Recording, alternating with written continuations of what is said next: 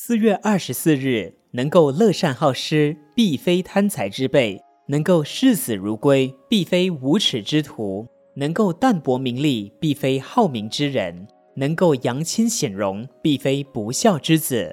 名不是不好，也不是不可。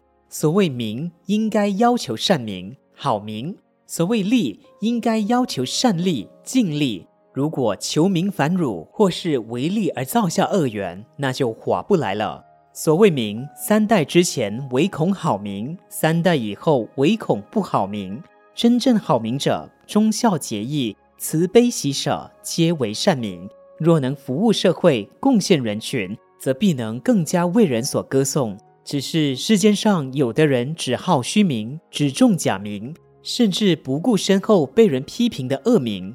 这就绝非智者所当为了。所谓利，将本求利，与人共利，谋取衣食之利，都未可厚非。